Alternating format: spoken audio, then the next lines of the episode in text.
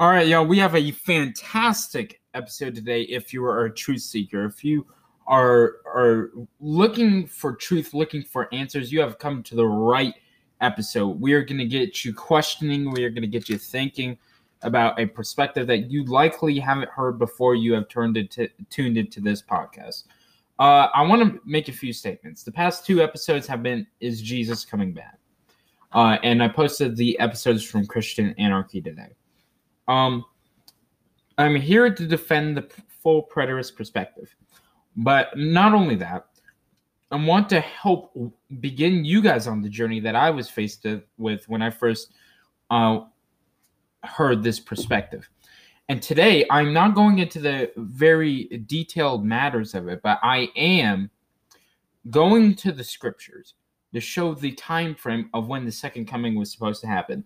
And we also have a question unrelated to this topic, but still a very excellent question from a friend of mine that I am going to answer uh, on this episode. So it's a great episode, guys. Stay tuned and stay open minded. We are going to do several part series on this, uh, discussing the matter in detail. It's going to be the most detailed episode I've ever done, which is not saying much. Uh, but with that, we will begin. I have a bunch, a whole series of of Bible verses on my computer right now that I'm going to read to you subsequently to show a time frame. And I'm planning to go through this quickly just to get you guys open to the idea. And if you want more detailed information, check out Don Preston, uh, who is a pastor who's a full preterist. You can check out Sean McCraney on Heart of the Matter. He has a lot of great stuff on there. And read Glenn Hill's book, uh, Christianity's Great Dilemma, which I'm reading right now. It's a fantastic, fantastic book. Uh, so Matthew 24, 44. So you you also must be ready, because the Son of Man will come at an hour when you do not expect him.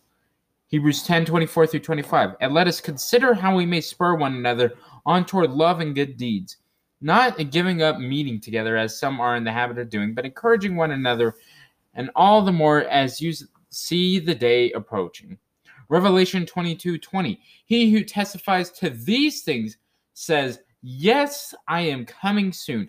Amen. Come, Lord Jesus.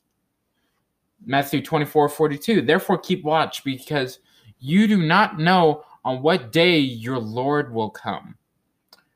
Revelation 22 12. Look, I am coming soon. My, my reward is with me, and I will give to each person according to what they have done.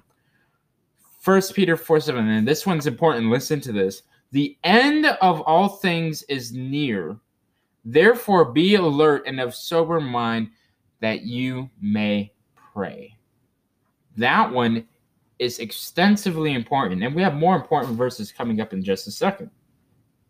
But you can see the constant drawing line here of, of consistency about when the second coming is going to happen. And most, if not all, of these books were written before 70 AD.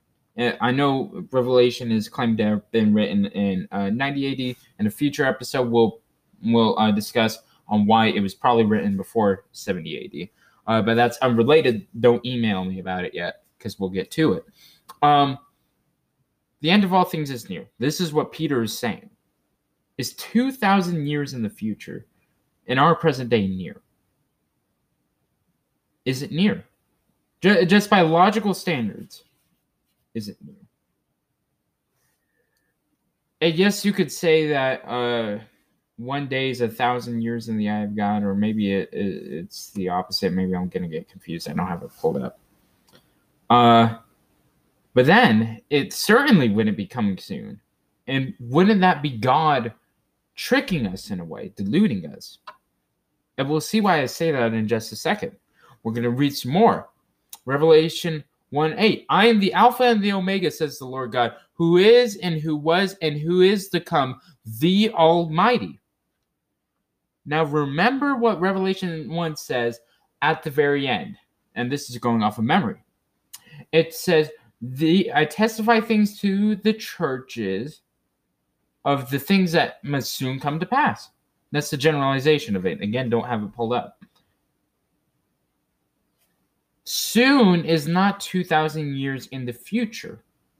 And it is obvious that the apostles were preparing the generation at that time, the Christians in Jerusalem, in Israel, that were about to face incoming judgment in 70 AD, it was obvious that they were preparing them for a quick and imminent return and judgment by the Lord Jesus Christ.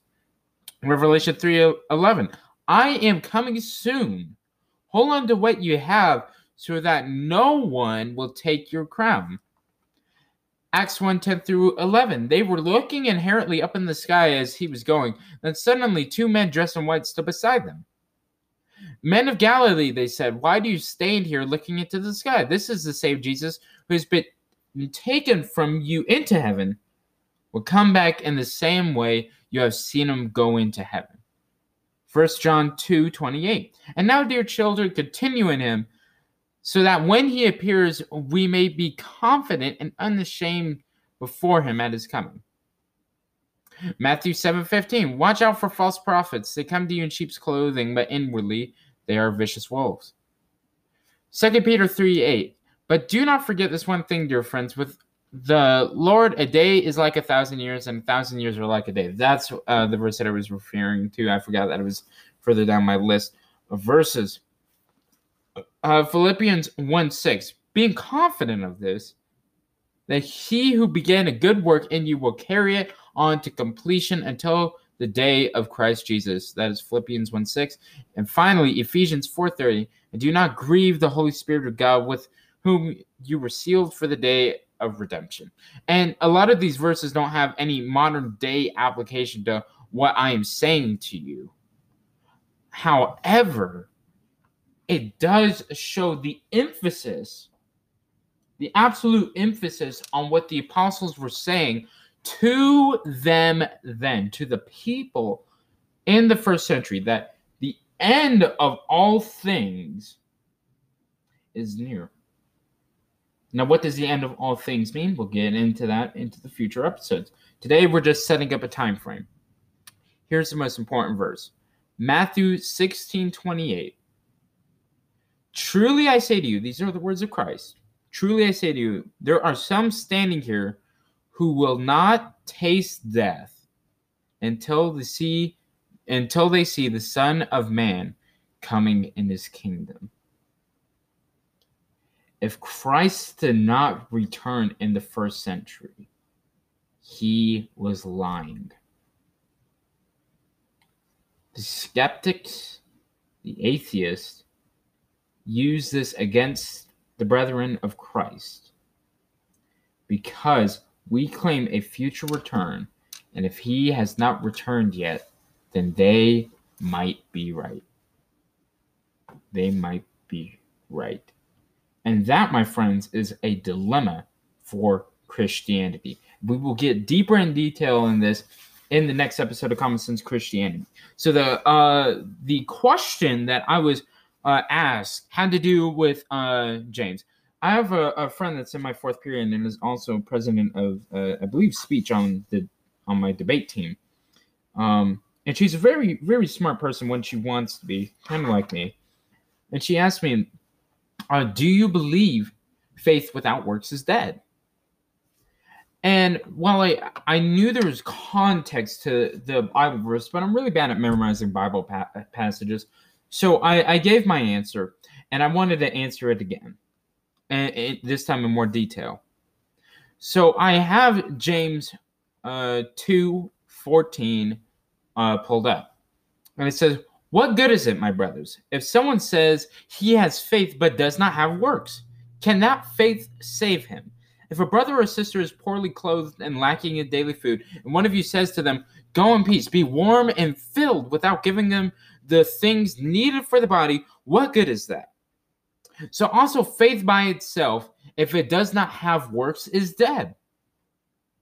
Continuing on to explain the proper context of this verse. But someone will say, You have faith and I have works. Show me your faith apart from your works, and I will show you my faith by my works. I want to read that again. But someone will say, You have faith and I have works. Show me your faith apart from your works, and I will show you my faith by my works. It continues on in verse 19. You believe that God is one. you do well. Even the demons believe and shudder. Do you want to be shown, you foolish person, that faith apart from works is useless? Was not Abraham our father justified by works when he offered up his son Isaac on the altar?